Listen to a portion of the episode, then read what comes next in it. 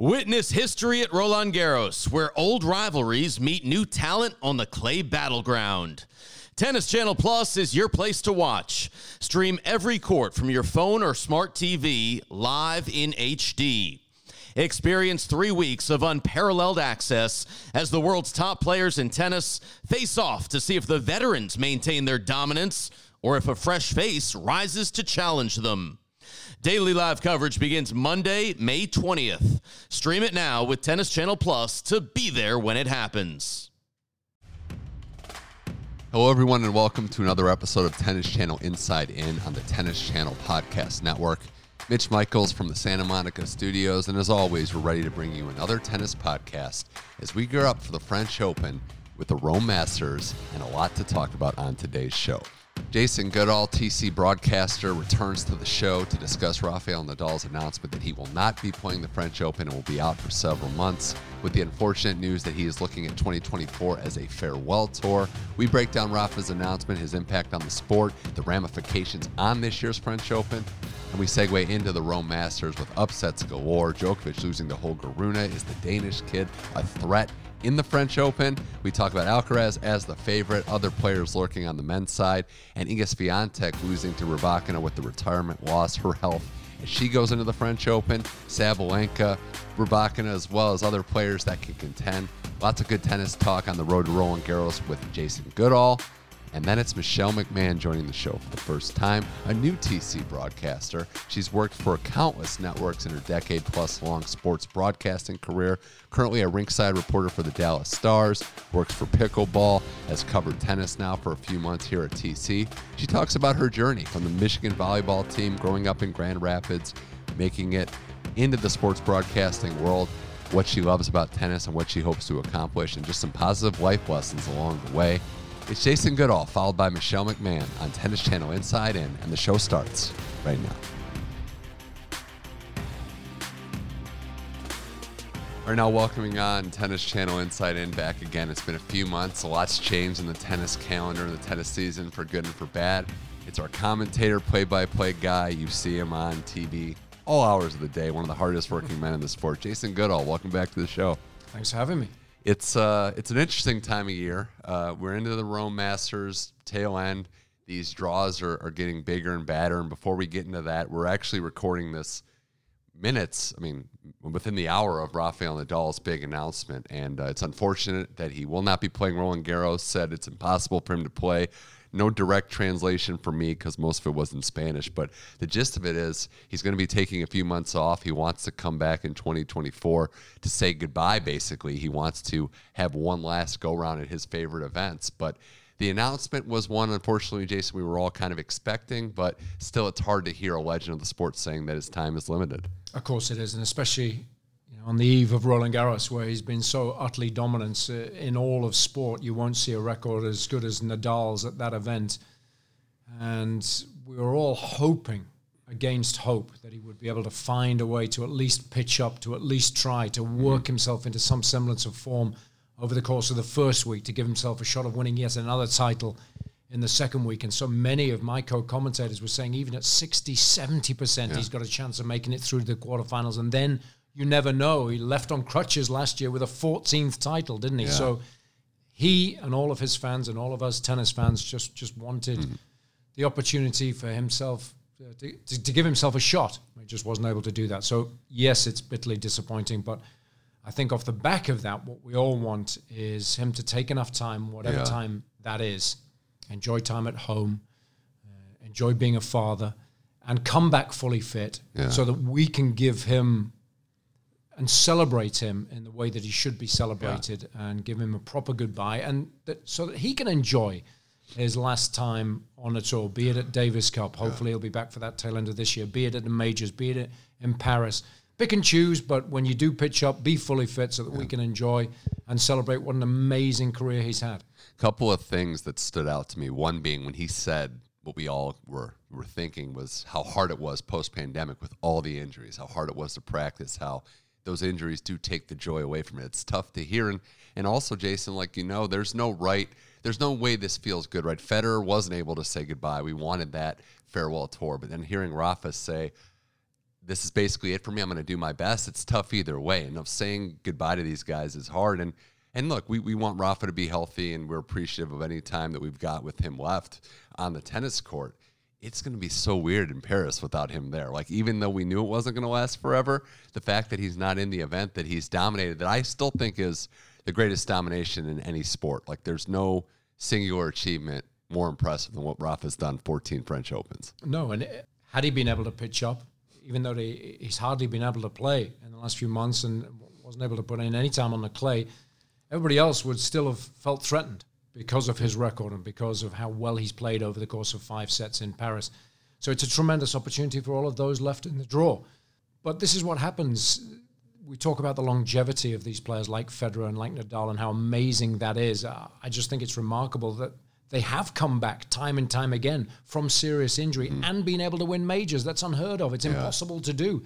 You look at someone like Zverev, who was out yeah. from Paris last year, that horrible injury that he suffered against Rafa in the semifinals, wasn't able to play the rest of the season. And, yeah. and now we're, we're, almost in the summer, and he's still struggling for confidence, still struggling for some semblance of the form that he showed prior to that injury. That's normal mm-hmm. for someone like you know Rafa and Roger who have had those injuries and then come back and been able to add to their major tally. It's it's absolutely incredible, and that's what makes them yeah. so special. But at, at, the end of the day, their bodies are going to break down because the game yeah. has become so physical and it's so demanding when you're into your mid to late thirties. And so, uh, unfortunately, that's going to happen. We never thought Rafa would get this far. I mean, oh. that's that was the talk, right? When he was coming up, he's great, it's amazing, but it's so physical. So just to get here is amazing, and you you touched on it perfectly. What makes the big three the greatest three is that all three were knocked off their perch, injuries, issues, lost the number one ranking, and they all got it back. So sad to see for Rafa, but you know we're hopeful that we're going to get him back on the court end of this year into 2024 the Rome Masters this week and you know and last week as the expanded draws. It's been exciting. There's been no shortage of drama, and I wonder with these bigger draws in the clay court season, Rome and Madrid taking the Indian Wells Miami model. Jason, do you think these upsets are kind of the new normal because it's the fatigue factor, but it's also the opportunity factor for some players that are getting chances they might not have otherwise had? Yeah, the draw will open up when you've got 32 seeds and they're all given buys initially, and then you've got players like Hanfmann that come through the qualifying, like Struff as a lucky loser in mm-hmm. Madrid, like Karatsev who beat him in the last round of yeah. qualifying and then had that deep run there too. That's going to happen, especially yeah. with players that have big games too. And so I think there is always going to be an opportunity. You know, perhaps a, a, seed has to withdraw at the last moment. So suddenly you're in a section where there is no seed. Yeah. And suddenly you find yourself in the third round. Then you have a good win. And before you know it, you're in the quarterfinals. And that's a little harder to do on a reduced draw when you're only playing across seven days or eight days if they play a couple of the first rounds on a Sunday, like in right. Monte Carlo. So I think we are going to see that more often. And I think for the players, when you have these back to back elongated events, then it's going to be a learning curve. You have to manage your time off court. You have to yeah. understand that, you know, if you lose early, how are you going to then structure your practice? Are you going to drop down, play right. smaller tournaments in the second week of those events? Or are you going to spend time taking it easy and, and, almost having a mini break in the hope that you're going to feel a little better then in two yeah. or three weeks' time? So it's a different structure for the players to get used to. And those that manage that time better than the others will have an advantage. I also kind of like the fact that, and we've always heard a critique of tennis that it's too standardized. It's kind of nice to go from different, like elevation clay Madrid, to a different style where players have to adjust. I, I agree with, with what you're saying. I also think that when you get to this last step, this might be the most quote unquote parity because you have the top end players thinking, how much of the tank do I want to empty before the ultimate prize, Roland Garros? And you see that in a lot of ways. And I mean, we saw Alcaraz lose to a Hungarian qualifier, which was stunning in a lot of ways. Stunning in how it happened. That Marozsan, the kid, was was fearless at the at the end, won the last six points. Alcaraz did look like he was a little fatigued. I think it's fair to say. Like he was trying, you know, working his butt off, but he was still a little tired. He said afterwards that he felt yeah. 100% physically and he was certainly competing yeah. Throughout the match, tail end of that second set, trying to find a way to turn it around. But uh, again, it just shows you the depth in tennis. Yeah. You know, you've got somebody who has been playing on challenges, and many yeah. of us had never seen him play before. And then yeah. all of a sudden, he's able to come out and, and beat Alcaraz in straight sets. And, and, the manner of the victory, the way that he's fearless out there and able to express himself and beat him at his own game, Yeah. it's incredible. Just One last point on your previous point in terms of these tournaments, the, with the, the, the 12 day events in the main draw, I think the one thing we have to do as a sport is just make sure that we continue to get enough information to the fans because the tournaments now are harder to follow. So we've got two quarterfinals today in Rome, but uh, yesterday we had two men's quarterfinals, a couple of the ladies' quarterfinals. Then suddenly a couple of the players that came through the semifinals have got two days That's off. That's true. It- it's, it's- not like a yeah. Mm-hmm. major where it's one day on, one day off, and it's easier to follow. Which half of the draw is playing today? And you add rain to the mix, and it's yes, and, and it's hard. So, so you know, as a as a casual fan, it might be easier for them just to tune out a little bit and kind of lose a little bit of interest. I'm not quite sure who's playing when. When are my favorites playing? So, Mm-hmm. you know, for those of us that are broadcasting, we've got to make sure that we keep getting that information out there to the fans so that they can follow these events. Are you surprised, or do you wholeheartedly agree, or somewhere in between with Alcaraz, despite the loss, which losses happen, no one's going to go undefeated. He's going to enter Roland Garros as a prohibitive, as a solid favorite. We'll say Djokovic is number two, but there's some distance between the two. Does that shock you at all? No, I think Alcaraz is the favorite. I think, obviously, in the majors, you have to consider previous history in the majors. And for someone like Novak and Rafa and Roger, when he was competing, you know, th- those guys have so much experience to draw upon. And often, what happens uh, at the end of an- an event is that's what really comes into play. So, put Novak in the, the semis and the final, then he's going to be hoping that that will give him an edge. Uh, Alcaraz, though, U.S. Open last year showed us that you know he can still play fearless tennis Yeah. when it really matters, and he seems to embrace that challenge. And I think this time last year, having played so well in those tournaments prior to Paris, he felt the pressure and played poorly against Zverev, and, and he was very open about that afterwards. He said, you know, this big learning curve for Yeah. me because it's the first time I've really experienced that. And everybody was talking about how I was the you know the favorite, and Rafa was playing, and Novak was playing, and you mm-hmm. know that meant that mm-hmm. uh, he performed poorly. So mm-hmm. I think 12 months on, he'll definitely have learnt from that. And I think in terms of the quality of tennis that we've seen from him when he's been fully fit this season, Yeah. irrespective of that loss in Rome, means that he has to be the favorite. He certainly is in my eyes. Yeah, he almost lost earlier in that tournament too. Had some match points down. I think it was Ramos Vinolas was the match, and so mm. yeah, he, he's adjusted to his the weight of expectations as good as anyone his age. And I also think part of it is Djokovic hasn't looked tip top Djokovic. If he would have come in rolling, gotten to play guns a blazing, maybe you make him even favorites. But you know that's a testament to the depth of the tour, as you said. Djokovic form, Djokovic's form, Jason, in this tournament, he gets to the quarterfinals, gets by Cam Norrie in a testy match, and gets to Holger Rune, loses in three. I'll start with Holger. He won that match. Like that was a brilliant performance down the stretch and a disjointed match at times. But I don't look at that loss as anytime you lose to Holger a bad loss. I look at Holger having taken that match. Yeah, let's not just talk about Alcaraz, right? As far as the you know the young players that are really starting to make their mark. This time last year, we saw Rune make the breakthrough in Paris, didn't we? Had a good win over Tsitsipas, lost in the quarterfinals. And even then, you know, I was commentating on a couple of his matches with Jim Courier, and he was saying, "Yeah, you know, look, he's still very much a work in progress. Doesn't quite understand how to use his forehand or structure a point. He's a good shot maker. He's a good competitor. He's full of confidence. So he's a great watch, but he's still well short of being anywhere near his best. And yet, all of a sudden, six months on, started to get on that roll tail end of last Yeah. year, right? And beating the best players in the world, beating Novak in a final in Paris, indoors. I mean, that takes some doing. Uh, Novak's record there was incredible, finishing the season on a high, and then backing it up beautifully this year as well. Finalist in Monte Carlo, successfully defended his title in Munich. What a final that was! You know, when he was down to Van de Zandschulp and then just Double found, break. yeah, and found a way to win. I mean, so few players can do that, hobbling on one leg, struggling, getting really discouraged with his form on the day, but still able to get his hands on the trophy. And then he comes here and he beats Novak at his own game, winning the longer rallies from the back of the court when normally you have to find a way around Novak. Yeah. And then he's got the ability to hit with pace, to use the drop shot. And he just embraces the challenge. In Monte Carlo, we saw him play the role of the villain.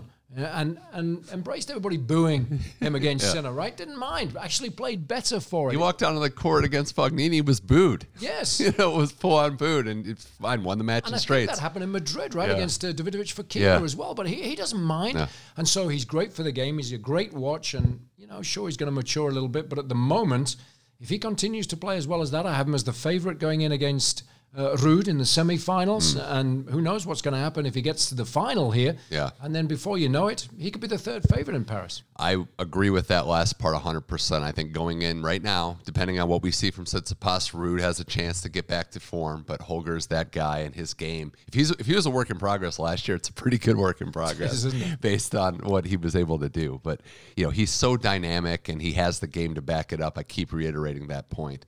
So I look at Djokovic in, in that sense as look, he got reps, he played some played some high level tennis. You know, the confidence is going to be unshaken going into the tournament, and you know he'll have the opportunity, he'll have the luxury of being on the other side of Alcaraz, no Nadal. So I look at at Djokovic again. We go to the best of five thing, right? It's so hard That's to big. knock this guy out in a mm-hmm. Grand Slam tournament, and one of his and his main rival isn't there. So I would feel good also if I was Novak. Yeah, I think when you start to talk about best of five, then that gives those greats an edge as well. If you look at uh, Rune, sometimes Sinner too has picked up a niggly injury and struggled over five. Alcaraz even has suffered uh, physically in some of his longer matches. So there's definitely that to take into consideration as well. But much will depend on the draw. Much will depend on how many of those players you'll need to go through. But let's not sleep on Tsitsipas. You know, when you're talking about those players that are kind of in the middle, not one of the legends of the game, not one of the youngsters Yeah. breaking through, somebody who's had so much success on the clay in the last sort of three or four years, somebody who's almost Yeah. won his first major, knocking on the doors, had a good start to the season, still going strong in Rome. So he's very much in that mix as well, just behind Alcaraz and uh, Novak. And we also did. I just want to mention we got the drama with him and Cam Norrie. Not bringing this up just because he's British, also, but you know what? Tension's good sometimes. Of course you know? is. I don't think Norrie was that outrageous. I think it was a cum- accumulation of things, of the medical timeout, of some of the reactions. But you know, Djokovic, if he gets perturbed, he's probably going to play better. And, you know, N- Novak as well, you know, he's not always the best behaved on the match court, and it, it doesn't bother me in the slightest. You, you're out there, you're competing, you know, why not get in uh, your opponent's grill? It, it adds tension, it adds drama, it adds excitement. Um, I love it as a neutral. That's what I want when I'm commentating on these matches. Something to discuss, something to, to talk about, get us all excited. And uh, you know, it was handbags at six paces at the end of the day, but uh, you know, it, it added to the match, and yeah, that's what I like to see what, what's that phrase mean? Handbags at six paces it's when you're kind of you know having a go at each other but it's not a serious Okay. uh, disagreement Well, you it's a and very british phase You and Pesci, I got to learn. I got to beef up on those yes things. you do Witness history at Roland Garros, where old rivalries meet new talent on the clay battleground. Tennis Channel Plus is your place to watch. Stream every court from your phone or smart TV live in HD. Experience three weeks of unparalleled access as the world's top players in tennis face off to see if the veterans maintain their dominance or if a fresh face rises to challenge them. Daily live coverage begins Monday, May 20th. Stream it now with Tennis Channel Plus to be there when it happens. Uh, more with Jason Goodall here on Tennis Channel Inside In. Uh, before we switch to the women, are there any other guys that were kind of lurking going into RG? I mentioned Tsitsipas, Ruud. Anybody that you think, you know, especially with Nadal out now, could be one to watch? i think we've got to keep an eye on Jannik Sinner. Mm. been knocking on the door a lot. He's made the quarterfinals of all four majors. Somebody who plays well on a lot of different surfaces. He's made big improvements in his game since he started working with uh, darren cahill last summer. Played well on the grass he's beefed up his serve. He's getting fitter getting stronger. You know that forehand of his is so ferocious. So he's someone who's hungry for success and, and if he gets a half decent draw don't be surprised if he's in the semifinals and then Yeah. anything can happen Yeah, it was the year Rafa won, what, 2021? 20, I think it was 2021, where that was the toughest match he had the whole tournament was Sinners. So health has been an issue. Seems like he's rounding into form, has some stuff to kind of get to full bore, but he's won. And I'm interested to see how Casper Ruud looks against Holger. He was open about how the offseason was not one he would duplicate. Starting to find it again. Does Just so well though, here. just though, even though he's in the semi-finals, he hasn't played great tennis in this tournament. Mm. The match against Cerundolo in the quarterfinals was pretty poor. A lot of Yeah, unforced errors. yeah. We're so used to seeing him never miss and dominate from the back of Yeah. the court and move opponents around with that forehand of his and not miss off the backhand and and, and challenge opponents to find a way around him.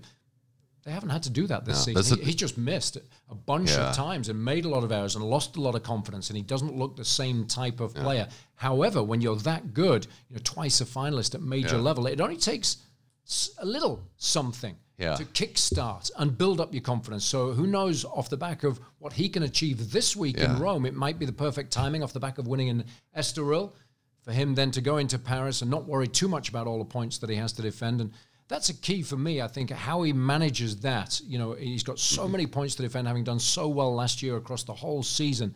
Is he feeling the pressure? Is that something that's weighing on his mind, or, or can he just put that out of his mind and just concentrate on the execution of uh, a very simple game plan, but yet a highly effective one when he's playing well? You didn't say Medvedev in there though. You know, No. eight and three on clay this year, and he was, you know, going into this year, going into you know this tournament, he was under 500 for his career. Yep. It's a little different now. It's not his best surface, and I think there's a reason why he's not considered a true title contender for RG. But it's been better, and it, I love it. Like he's the most entertaining guy right now in the sport, I would say. It's great to have him in the mix, Yeah. isn't it? He was 0 3 coming into Rome, never won a match in the main draw here, and all of a sudden finds himself in the semi finals, just beating uh, Yannick Hanfmann, who had beaten the like of Yeah. Fritz and Rublev and Jarry, playing some really good stuff, duffed him up.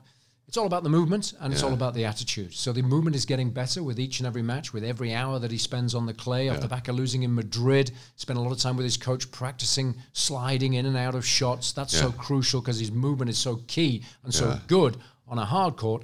And then it's about the attitude, embracing the challenge, enjoying the fact that he's going to get bad bounces. That you know the crowd are going to start whistling and jeering him and Yeah. booing him, and that doesn't matter. And, I, and it seems to me this is the first season in, ever really that he's enjoying that challenge. Right. He's embracing it, and he's understanding that in order to do well on the clay, you've got to take it all in your stride, and you've got to put up with it and get on with it.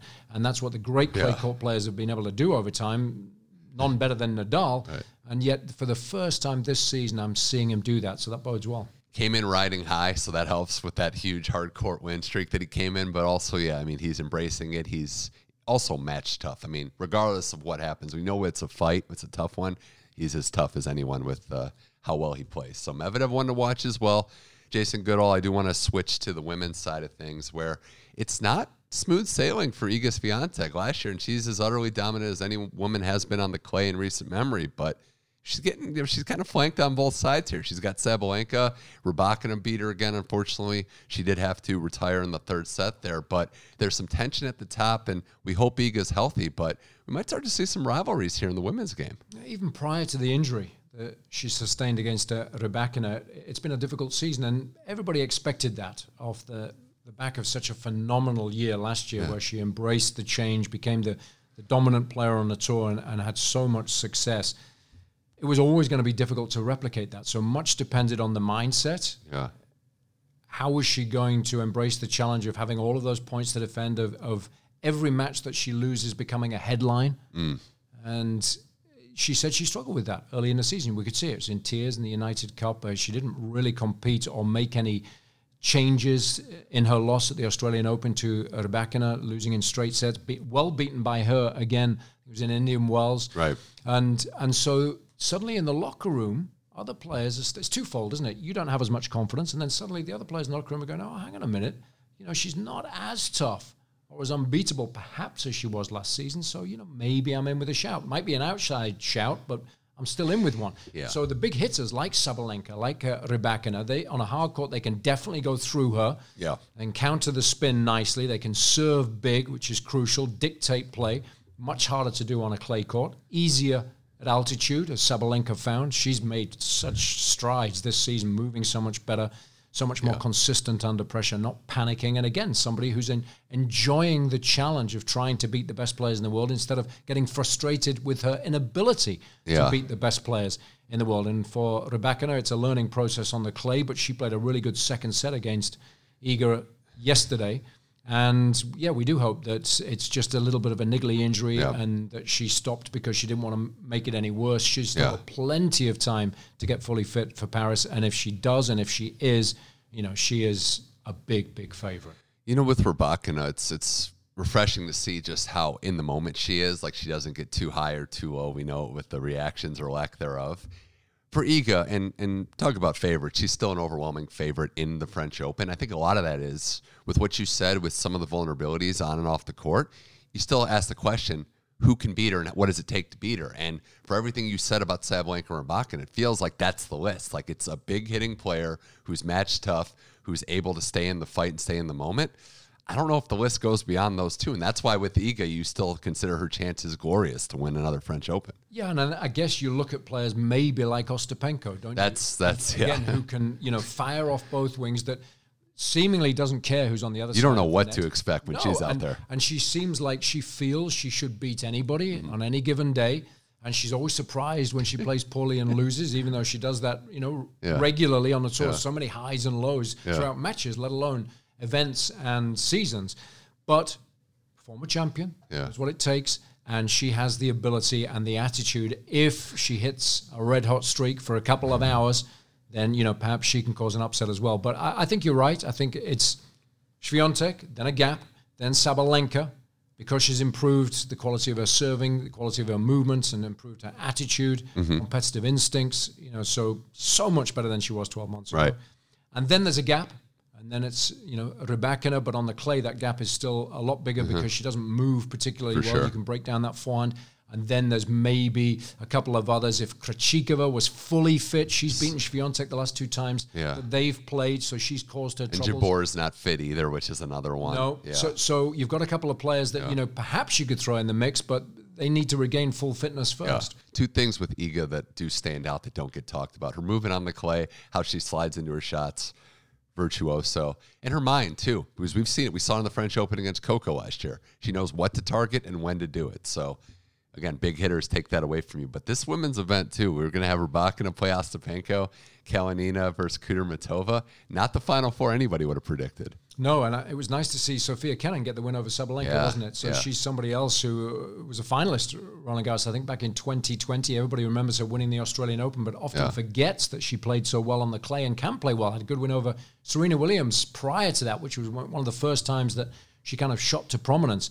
So she's somebody that feels very comfortable on the clay and nice to see her back. It was a surprise, though. It was a poor performance from Sabalenka. But again, in these back to back events, when you go deep, it's tiring to make the quick change, even though you've got a couple of days off. It's very different conditions coming from a little bit of altitude in Madrid, slippery courts, quick conditions to you know the slow, heavy conditions that the players have had to deal with in- Rome. And uh, everybody gets a little tired. She's played a lot of tennis this season. Yeah. So again, as long as you use that break wisely, you know, recover, take time off. Uh, Yeah. She'll be fresh as a daisy going into Paris, and I have her as the second favorite by quite Mm. some margin. Yeah, I also would uh, would point out the fact that Paula Badosa's had a nice run to get back, former top three player, getting back to the mix there. But yeah, if we get Sabalenka and Iga, and that has all the ingredients of a rivalry. There's a little chill in the air. The styles complement each other. The stakes, if they were to meet in a French Open final, hypothetically, of course, Iga going for a third French Open title, the utter dominance on the clay, Sabalenka going for her second two for two majors in the year. I mean, that match in Madrid was special, and if we get another go round for a major final, it could be even bigger. The quality of tennis was outstanding, wasn't it? From from first ball to last in Madrid. So uh, we all want more of that. We all want somebody to step up and challenge Iga to develop that kind of rivalry. Uh, everybody talks about the fact that you know conditions can be a lot slow in Paris, but let's not forget they can quicken up considerably as well. It can get really hot there, and you play that final in the afternoon, and the conditions can be quick. That ball can ping around that court. Yeah. So there's no doubt that if Sabalenka gets the right conditions, she can feel that she can do some serious damage there. The pressure will be on Swiatek, and it's such a nice contrast in styles. So so that's what you also want in great rivalries: different personalities, different styles of tennis, and there's certainly that. Yeah. And so let's have them playing more often in these bigger events. Well, it's what Rafa Nadal, her idol, Iga's idol, said was it was all process oriented. What's kept him in the game and dominating for so long is that he always focused on the process of being a tennis player and what goes into it. So hopefully Iga can do that. Uh, Jason Goodall, this was a blast talking tennis with you. I know you're going to be traveling to RG, and I know you know in case there's any announcements. Like the Nadal Djokovic match, you can listen to Jim for his French, Jim Courier. So, Definitely. uh, but no, it's a pleasure having you on here. Always a blast, and uh, looking forward to you calling some epic matches on TC. So can't wait to hear it. Thanks so much. It was a huge pleasure to talk to Jason Goodall. He's one of the best in the business, not just tennis, in any business calling sports live. A pleasure to talk to Jason Goodall. It gives me some research to learn some of those British phrases. So I'll have to start studying up. But thanks to Jason Goodall. And now we switch gears and talk to Michelle McMahon, a new TC broadcaster who started in the last couple months but is making an impact on our coverage for the better. Michelle went to Michigan, was a volleyball player there at the D1 level, worked her way up, Big Ten Network, NHL Network, works for the Dallas Stars, pickleball. She does a little bit of everything and is a new tennis broadcaster here. This is a fun discussion because we talk about her journey, her approach, her life outlook, very positive, and you can learn a lot from listening to Michelle talk and tell her story and the lessons she learned. So here's Michelle McMahon now on Tennis Channel Inside In.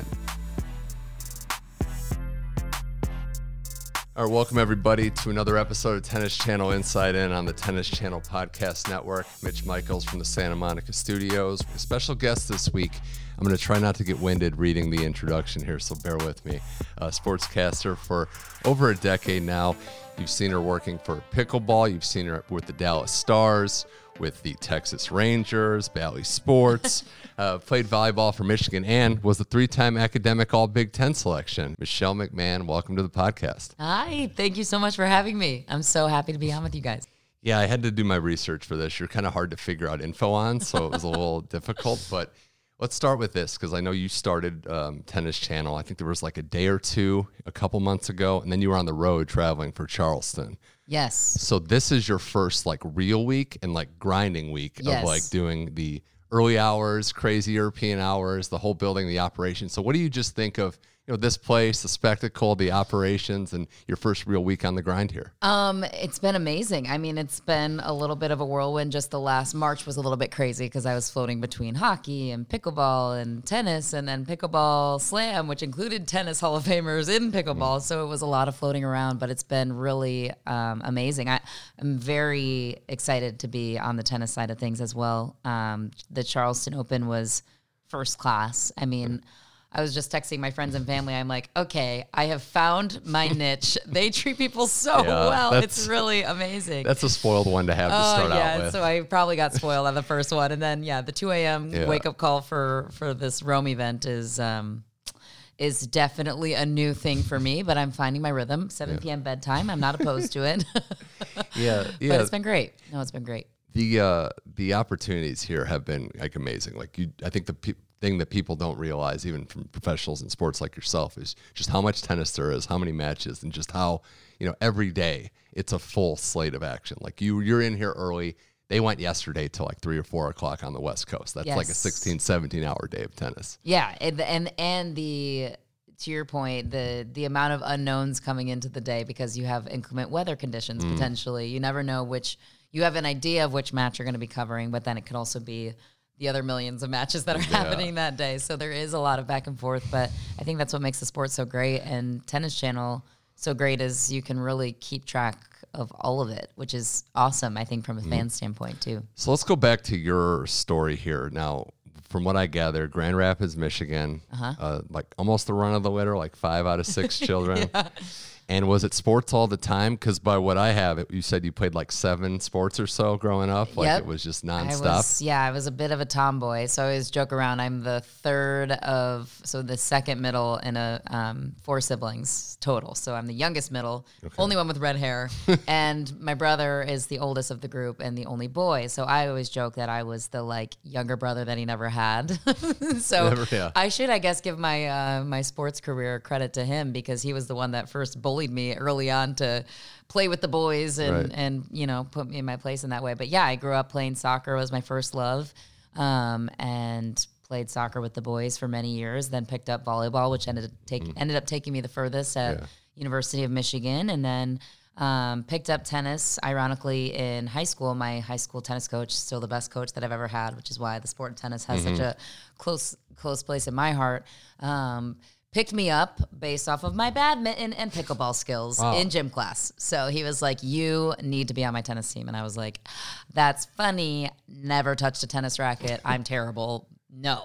And he was like, "I will make you into a state champion if you come train with me for a summer." I was like, "Okay, the joke will be on you, but like, challenge accepted." um, and so, anyways, yeah, it, he trained. I was a much better doubles player than I was a singles player. I my ground strokes were terrible. um, I'm gonna start training with Tracy Austin here to get some tips on that. No, I'm just kidding. That's joke. probably pretty good. I mean, that's, That's a good joke. work. Tracy doesn't know it. that yet. I haven't asked her, but no, I should start training that. But anyways, he did train me into a state champion eventually my junior and senior year. Wow. Um, yeah, and I played basketball, but I was I was okay. I was just too aggressive. they were like, for I fouled out every game. My mom was like, "Jesus, Michelle." Um, and, and that was my soccer background. I'm like, "Why are you calling a reach-in foul? Isn't the point to get the basketball?" Um, and then now I would I say my strongest sport is pickleball. Although I'm seeing all this beach volleyball right now in California, and Yeah. I'm inspired again. Yeah, you go to the South Bay, you'll just be hooked, and it'll just be a deep end you won't get out of. That's where I'm at. Were you like consuming all sports too, not just playing? But were you watching it? Were you reading sports papers, Yes. bonding with your all of it? Yes, I w- well, yeah, I was always. It, I just loved it. I lo- I think especially for girls growing up, it's such a mm-hmm. Whatever your niche is, so important to find something that makes you well rounded other than school. Um, but for me, it was always around our family. All my siblings played sports, so I don't know how my parents did it with four of us, like carting us around everywhere. But I grew up around it. I grew up watching it. It eventually, obviously, became my career as well. I didn't Yeah. even know this was a career path at Michigan. I was kind of lost until my senior year. Really, I didn't know what I wanted to do, and even my senior year, I'm like. I think that's what I want to do because that's pretty cool. You get paid to talk about sports, like done. yeah. Um, but yeah, my dad's a huge sports fan. We grew up with NFL games on, um, tennis was on in our house. We, I mean, everything pretty much. From especially, I mean, my interest in high school and tennis kind of got our family on the tennis Oh, train too. so So, my little sister started playing after I did, and then became a, a family affair. Who's so, the Who's the best in your family? Do you think you can take your sister, or is there somebody else in there? yeah, probably. I don't want to sound like a freaking like.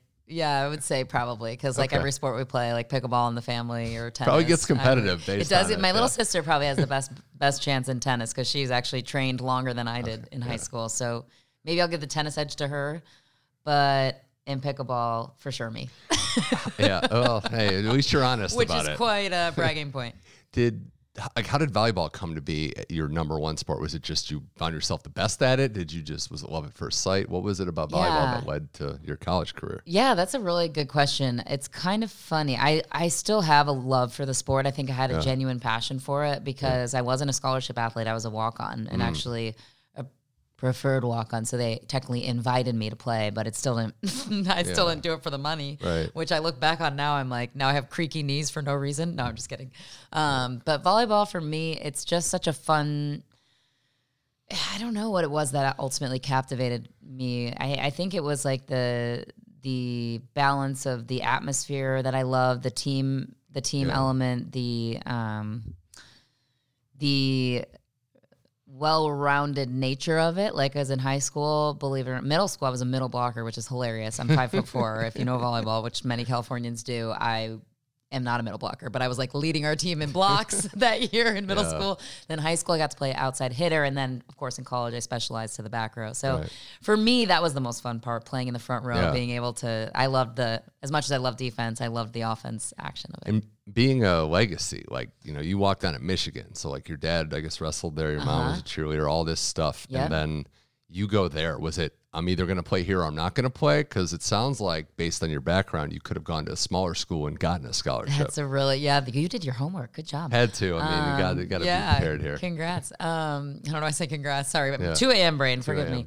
Um, but yeah, for me, actually, ironically enough, I think I swore off playing in college because one, I didn't believe in myself that I could play Division One. I. was the first kid from Grand Rapids to play Michigan volleyball at the time. Um, so what we just didn't have a huge draw in Grand Rapids for big D1 time players. So I played club at a high level, and all my teammates wanted to play in college, and I was like just kind of the supporting actress at that point.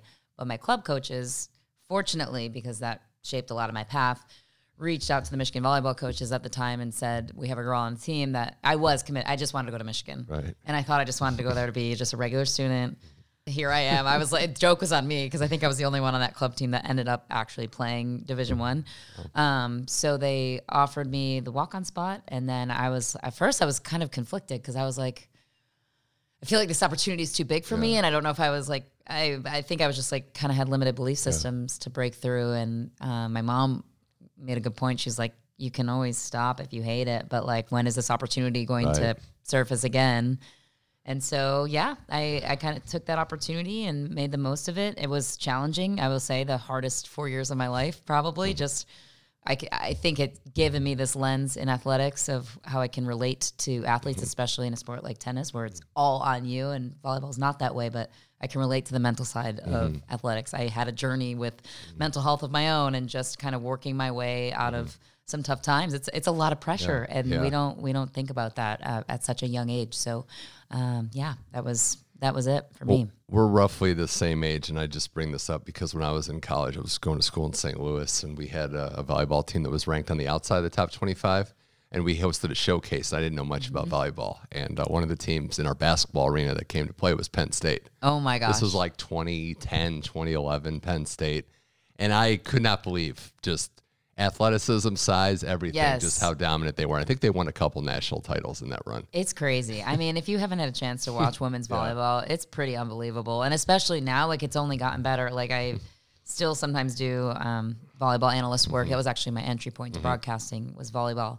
Um, and the level at which these girls play, it's unbelievable. And it's only gotten better. It's the national championship every year is like it could be professional level. I mean, it's so good. So how did how did you balance? Because I don't think a lot of people outside of I mean, sports fans might get this, but unless you were really an athlete at a high level, and especially a collegiate one, you don't understand the balance that goes into Yeah. it. So you mentioned not knowing what you wanted to do till your senior year, but you still had school, you had a D one commitment. Mm-hmm. How was that balance? Like I know it can be strenuous mentally and also physically to just have the time in the day to get everything Yeah. done. Oh, I know. That's a really good question. It brings me back to those years of why it was the hardest four years because you're stretched in Mm-hmm. every possible direction emotionally, mentally, physically. Like you're exhausted. And then on top of that, you also have to balance school. And, and for me, I took a lot of pride in school, as you said in my intro, I, because that was something that I felt really confident about because I wasn't the best on the team, but I always did really well in school. So for me, that was always a priority, but it became really, really tough, especially in mm. the spring season where we're lifting weights at mm. four or five in the morning, Monday, Wednesday, Friday, and then practicing on top of that. And then it's just, it's a lot. So I had It to learn teaches, you, that. it teaches you discipline too. Because even like this It job does. or stuff you have to do, if you're an athlete, like it's not a Oh, direct yeah. translation, but you know what it's like to have to get up in the morning to do stuff and to take commands. Mhm. and to do things that you don't want to do, but you know are going to make you better for it in the long run. But it was a lot. It was a lot to balance, in mm-hmm. the sleep component for me. Mm. I actually feel healthier now than I did in mm. my college athlete years, just because I feel like I'm more well balanced. Yeah. And at that time, I don't think I was. Um, but I think the key to me was taking care of my mental health first. And once Greg Harden, I talk about him a lot. Yeah. Oh, He's actually coming out with a book this uh, this fall. He's on the Um, sheet, by the way. I he is. Yeah, I amazing. down. Yeah, I um, he's got a book coming out that I'm. If you get a chance to pre-order it, you should. He's incredible. So you credit him for being, you know, very influential, and I know you Oh, wrote yeah. a nice tribute when he retired. But you know, I, I first found out about him through Tom Brady, obviously, and stuff on that. But he's worked with, he's been like, you know, the godfather for all these Michigan Uh-huh. And the line that struck me, and you could probably speak, you definitely speak more to uh-huh. this, is that control the controllables. yes. So I think that kind of advice. I mean, college is overwhelming for people that, quite frankly, aren't really ready yet to deal with the No. struggles of being an adult. No, and especially too, I, I think a component for me was like, not to be like braggy or whatever, but what, you're obviously used to being at the best where you were in high school, and then you mm-hmm. come into this next level, and I'm sure a lot of the pros mm-hmm. experience this too at the next next level, where you're like, oh god, I'm not only not the best, but I'm the worst, and I'm like, mm. You lose yourself because a lot of our identity gets trapped in this sport uh, side of things. So I think that's where Greg pulled sep- helped separate and compartmentalize my life of like your volleyball career does not define you michelle. You know guess what? This is just a stepping stone to get to the places where you want to be. So he at a very formidable age was able to reshape um, you know how i was able to handle certain challenges and it wasn't easy. There were a lot of moments too where i felt like quitting. Like it was it wasn't easy. The, the, i had some challenges with the um, with some of the leadership at the time of the of the program of just the way they treated some of us and walk-ons i'm like i've always felt like kind of like a second class citizen in, in my role and I, I had to mentally combat myself to to like not let that define my worthiness as a person um, and also then balance the stress of school and what i want to do and who i am like he really helped me understand myself better than anyone else. And that's what he told me when I walked into his office the first day. And I think Mm-hmm. Desmond Howard would tell you the same thing. Tom Brady would tell you the same thing.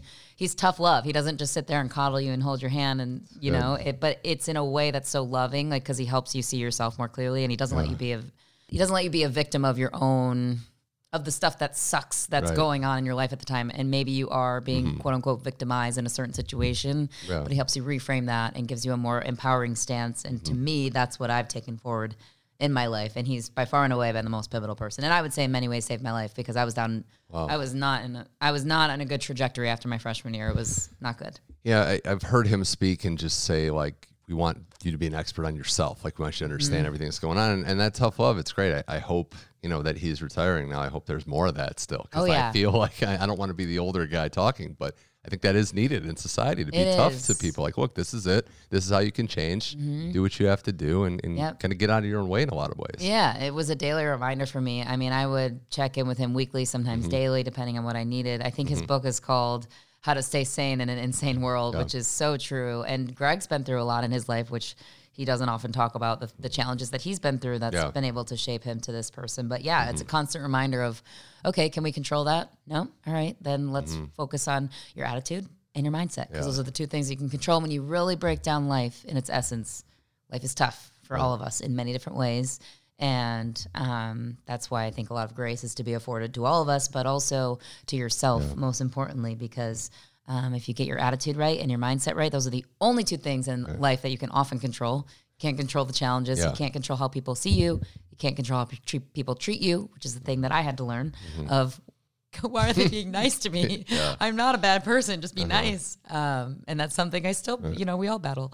Uh, but that's a, that's a huge part of adulting. And I remember him saying that when I first walked in, of like the little, the inner child in you needs to grow up. And I was like, what do you mean? The inner child? Man, I'm just like a mess. Yeah. And it was true. And um, yeah, he's the best. I love Greg. Michelle McMahon here on Tennis Channel Inside In. Uh, I do want to ask also because I forgot to mention this earlier. Where did that Mish nickname come from? Good question. I think it was college. I want to say maybe I came up with it. College. that- okay. I think it was college. It just- no, no, no. Sorry, it was high school. okay. I mean, my college friends call me Ginge, which I don't know if it's a derogatory term. I'm like, Ginger is hilarious from the South Park episode. Yeah. I don't know, cancel culture nowadays. I am a Ginger, so technically I don't know if I get trouble for it. But my friends in college, like, they forgot what my first name was. They only called me Ginge, the That's- Ginger. okay. And then Mish was more of like a professional nickname outside. But a lot of them, it was a combination. You either called me Mish or Ginger Okay. Um, or Ginge in college, and then it was 100% Mish after college. I would say because my college athlete friends like weren't around in my professional life, so Okay. they. that's good to Yeah, know, though. That, that's I'm trying to think. Where else did it's an interesting nickname, though. I Is think it? it? It, stands out a little bit. You Yeah, know, I guess so- you're right. And I know you've been. It's endearing it. to me. I like people Endearing, call me yeah. Mish. um, so was it at you know that senior year at Michigan when you decided, okay, I want to be a sports broadcaster? Like being at Michigan, I'm sure helped the fact that not only were you an athlete there, but you're at a program at a school that has so many athletic programs to cover, get your foot in the door. What was that process like Yeah. of starting to get your feet wet in terms of becoming a broadcaster? Yeah, really good question. And as as much as you would think that Michigan would be a good like leg up to get to that Mm-hmm. point, which I, I know my my credibility was there because I played volleyball at Michigan.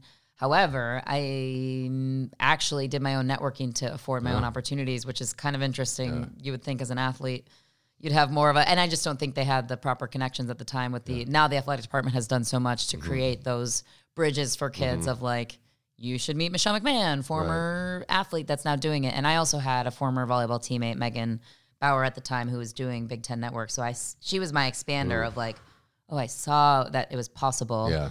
And then, um, I guess to to summarize, like I didn't fully know what I wanted to do. Going to a nine to five just sounded pretty awful, and I'm not cut out for a nine to five, which I learned. But I had to work a couple of those to get to where I wanted to be.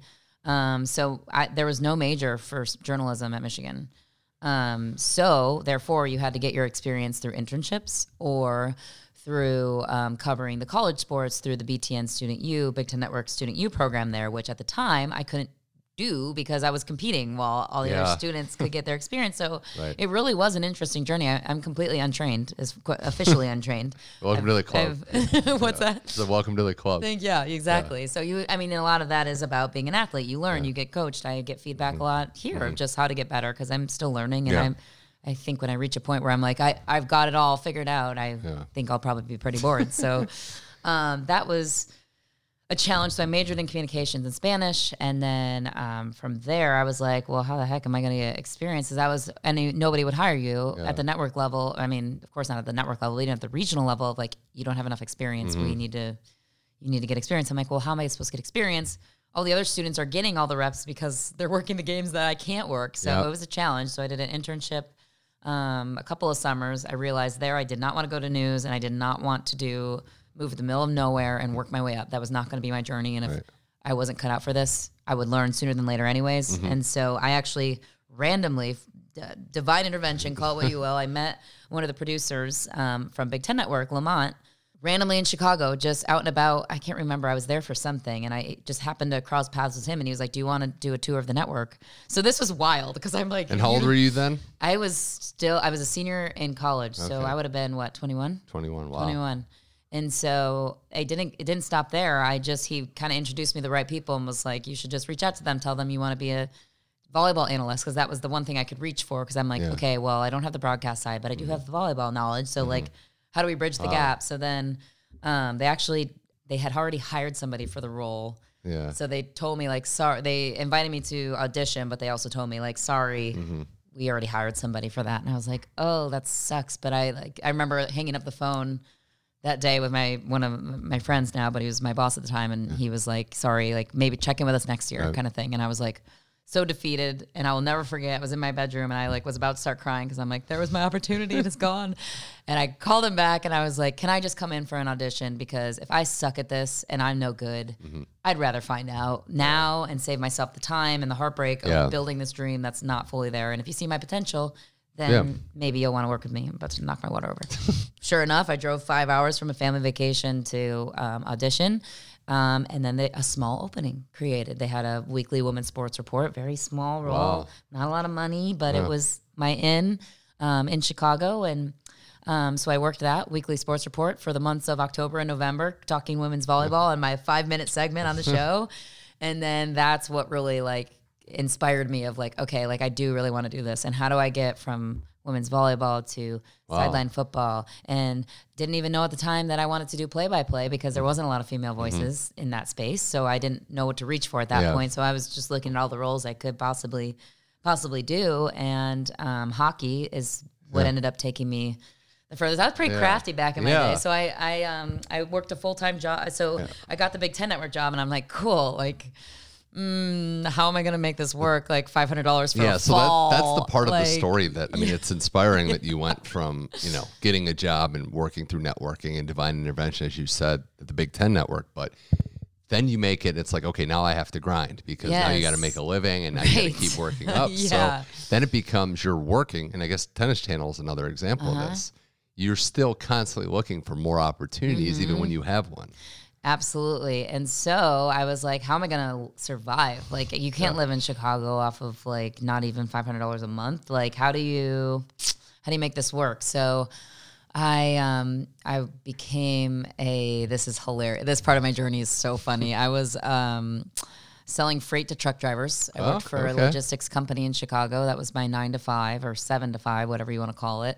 They wouldn't let me move from the, the truck driver side to the customer side, the classier side, Yeah. quote unquote, because the truck drivers loved the sound of my voice. LOL. That's pretty funny.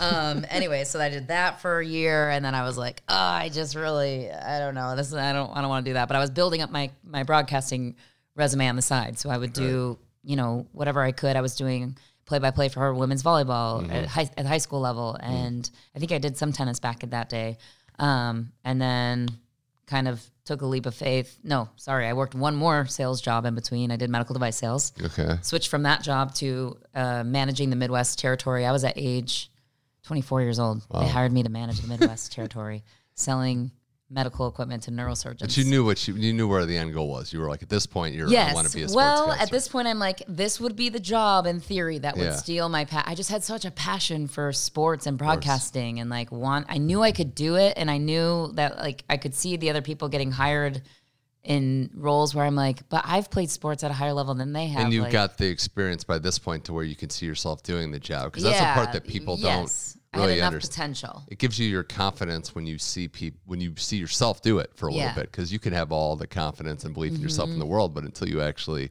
do it, it- Totally. it, doesn't really register. Totally. And I think that I started to get a lot of confidence from my bosses at Big Ten Network who were like, okay, you you could you could do this. Like you Yeah. you've got the potential. They would coach me up and send me on my way. Still not getting the opportunities I wanted. I was still very much pigeonholed at Big Ten Network as a volleyball analyst. And I was very clear to them, like bulldozing doors. I'm like, please, like just give me a chance. And social media roles, this and that. So I ended up actually pitching to them a digital hockey show, which at the time digital was not big. So I was like, it's low risk to you.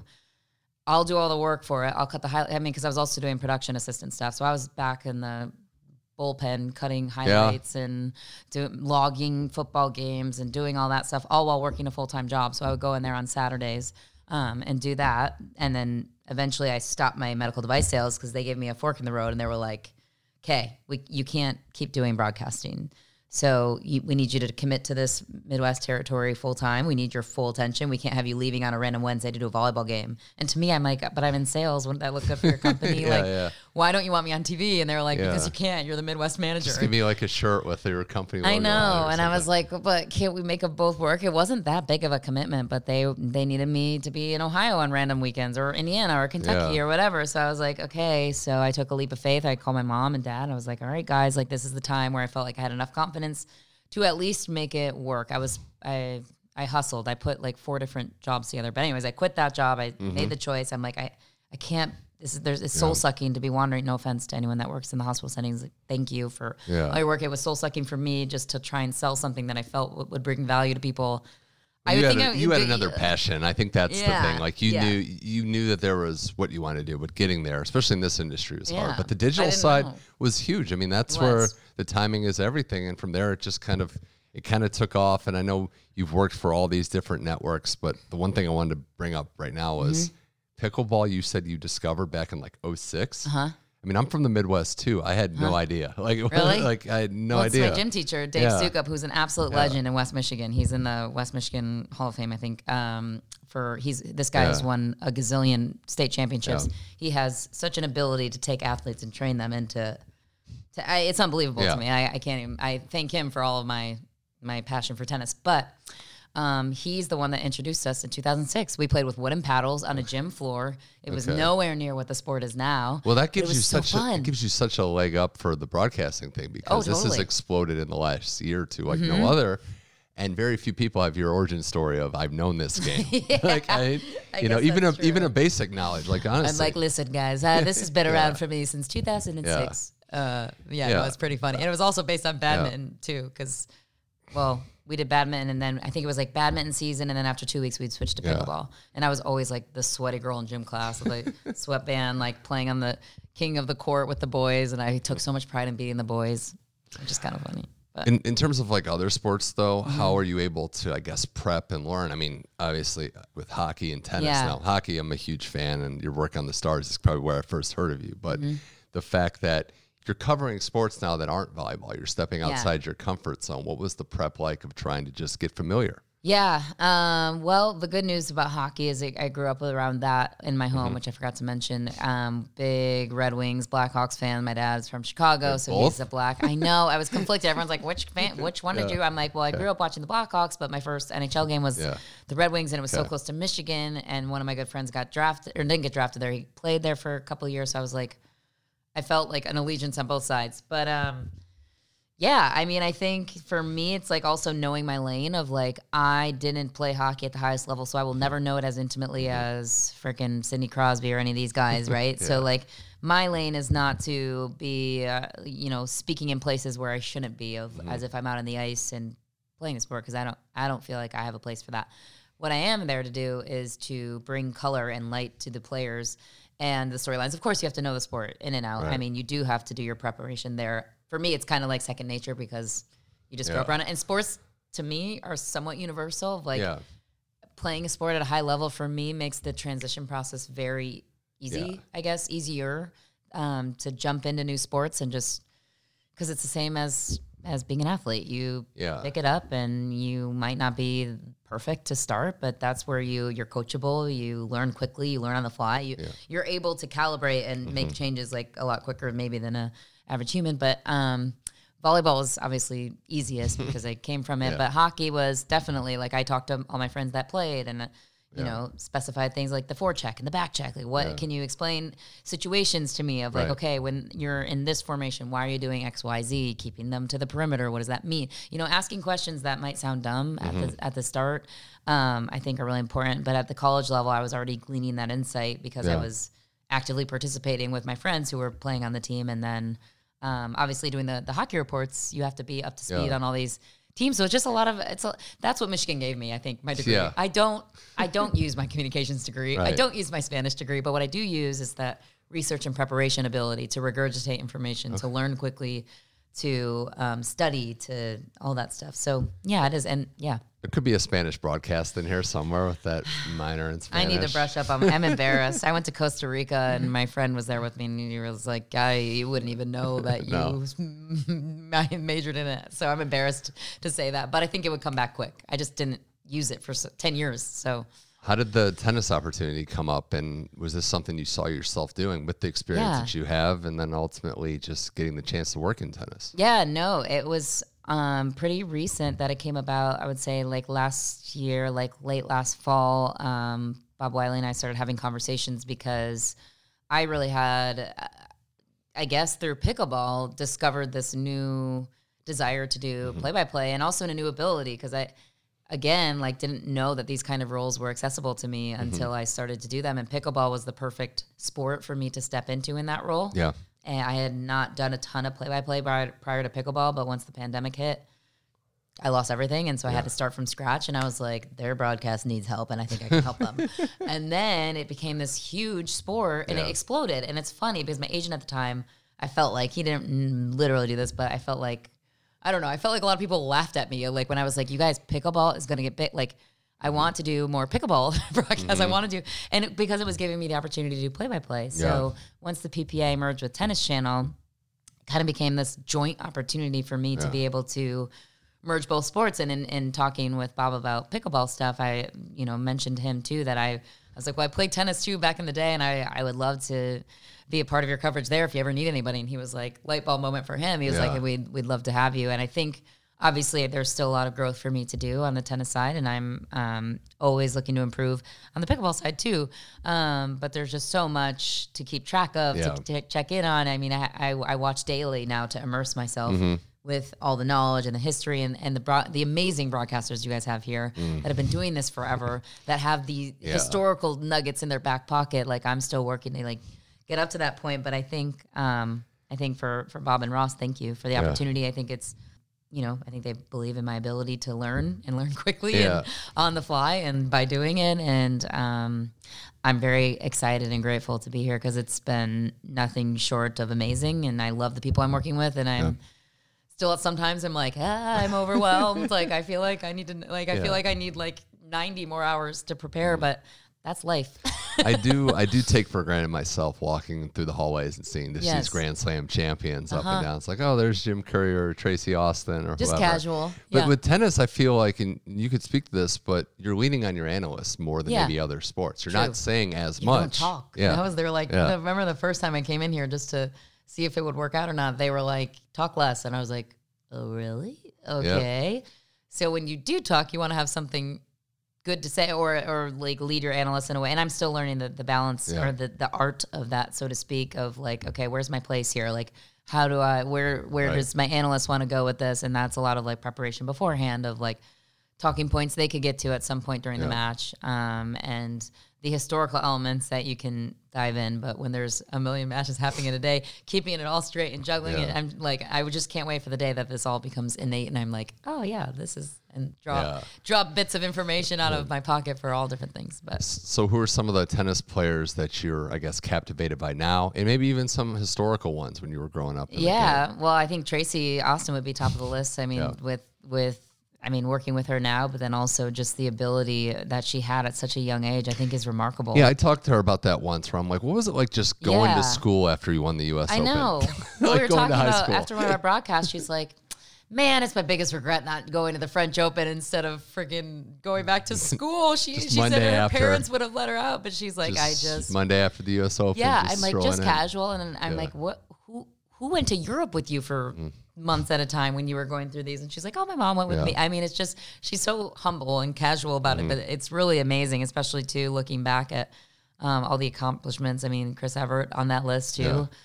Martina Navratilova. I mean, there's so many iconic Yeah. Lindsay Davenport who I got. To, I mean, they're Yeah. like these big names that I'm like, I, it's like rare air to be in, and then Yeah. let alone to like meet them in this capacity now on the like broadcast side is kind of is kind of ironic for me. But today's day and age, I mean, just going off of recent information, Coco Gauff that covered her match this morning, Yeah. she's incredible. Yeah. Um, 19 years old, Iga, I mean, Aryna Sabalenka. Yeah. There's so many it, it's such a dynamic game, and it's it's tough on one hand because if you're someone like Coco, you get a lot Mm-hmm. put on you at such a young age. But you really see, especially close up, just how dynamic these athletes are. And I use the word athlete a lot because they might be the most well-rounded athletes Yes. in all of sports. Like just for what you're doing out there, how physical the game can be, and the women's game especially has gotten way more physical. I've been at tennis Totally. channel for like six or seven years, and Mm-hmm. there was always players like Serena and dominant players, but collectively, I think the game's gotten more physical. Yes, totally. And I, I also came to mind uh, the Williams sisters. Obviously, I mean Serena and Venus. That was a huge, a Mm-hmm. Yeah. huge part of my upbringing. Of like you Yeah. turn on the TV and and they. I mean during their prime too. Then you have Federer, Djokovic. I mean there's so many. It's like the sports that thing that is universal that you were saying. The two things that stand out to me watching any sport is just conditioning and footwork. Uh-huh. Yeah. And I watch like someone like Carlos Alcaraz. Now, I mean Novak Djokovic too at the top of the game, obviously, but He's- it's like how these guys don't get tired. No. Alcaraz doesn't get tired, and his footwork is just phenomenal at such a young age. unbelievable. I, it's really it's so fun to watch. Yeah. Like so fun to watch, and I think especially two at a time where everyone was kind of like, well, who else is coming up? like we're losing, you know, Federer and Nadal on his way out. You know, it's just um, it's incredible. I- I- that's the most fun part Yeah. to me is like when you see these young, new, exciting like names pop up, not out of nowhere now for Alcaraz, but it's just like in recent years where you're like, who's the next person going to be? And in comes, you know, the struggle, and it's like yeah. the the other guys, the girls saying, "I'm not going to just give you this. You're going to have to take it." Yeah, pushback. exactly. That's the best part for sure. exactly. Um, more with Michelle McMahon here on the Tennis Channel Inside In podcast. Before we wrap this up, fine tuning your skills. Like I know Yeah. you said you're never a finished product.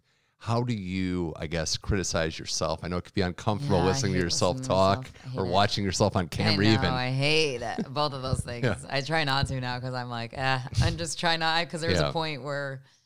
Sorry, what was the question? I cut you off? Well, no, it's like I guess just going off of that. Like, how do you critique yourself and improve while getting through the obstacle of Yeah. having to watch yourself and, and listen to yourself, which can be uncomfortable. It can be, and especially here too, because I feel like at the play-by-play level, it's like next level of detail of Mm-hmm. like, you know, when you come from sideline positioning, there's its own fine tuning, and once I Mm-hmm. feel like I've got a handle on that, and now it's like bigger role play-by-play, um, bigger sports, so it's like stepping Yeah. into these different nuances.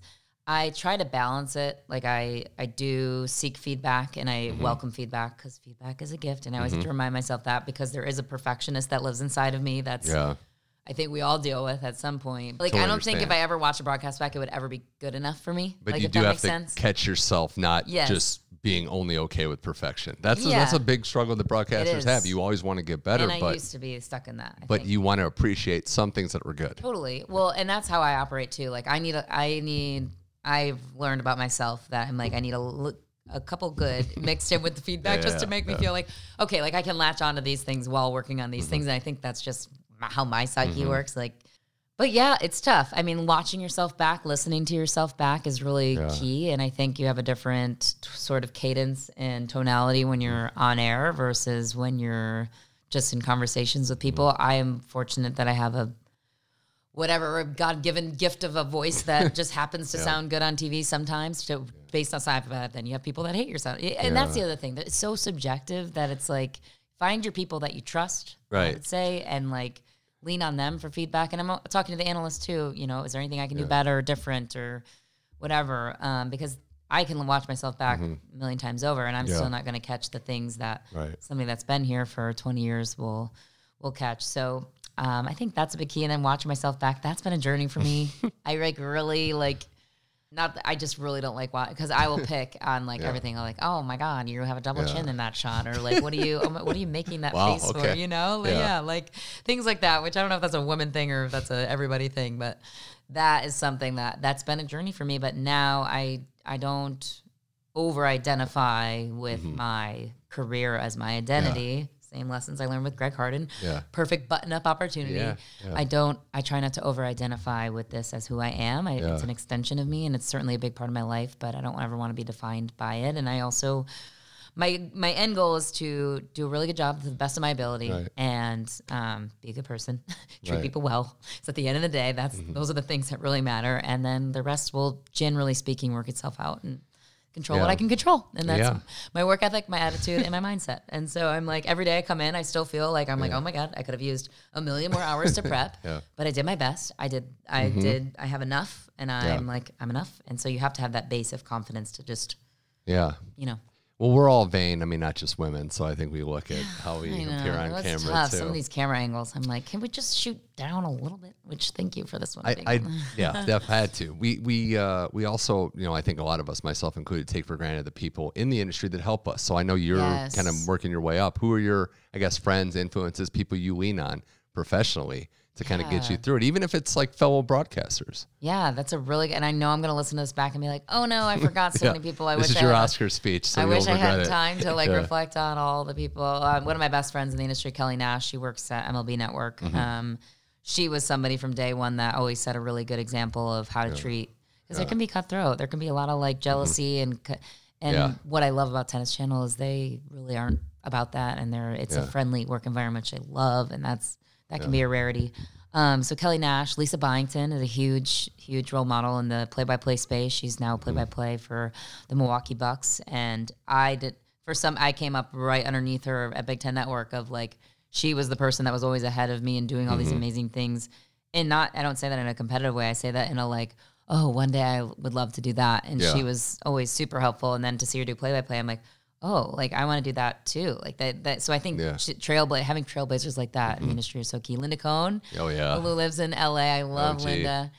Um, John Forslund, um, who I work with now with the Stars, Josh Bogorad and Razor, are great. Um, oh, John Nort- Norton, my producer and director, Mark Vittorio for Bally. Those guys are great. Um, gosh, I. Jason. Walsh and Bally. Everybody, That's a thank lot, you. yeah, I know. John that's a lot, Forslund was yeah. a huge help when I first joined. Yeah.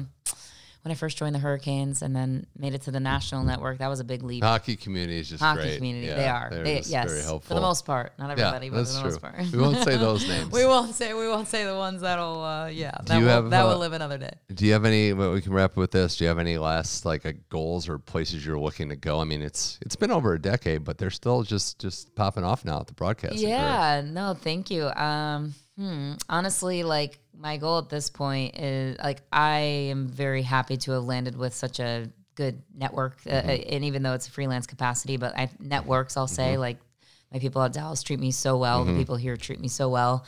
So for me, it's less and less nowadays about the like milestone achievements than it is about being able to have a good balanced life and inner peace. Okay. well, world peace. yeah, well- no, but I mean, I think yeah, Yeah.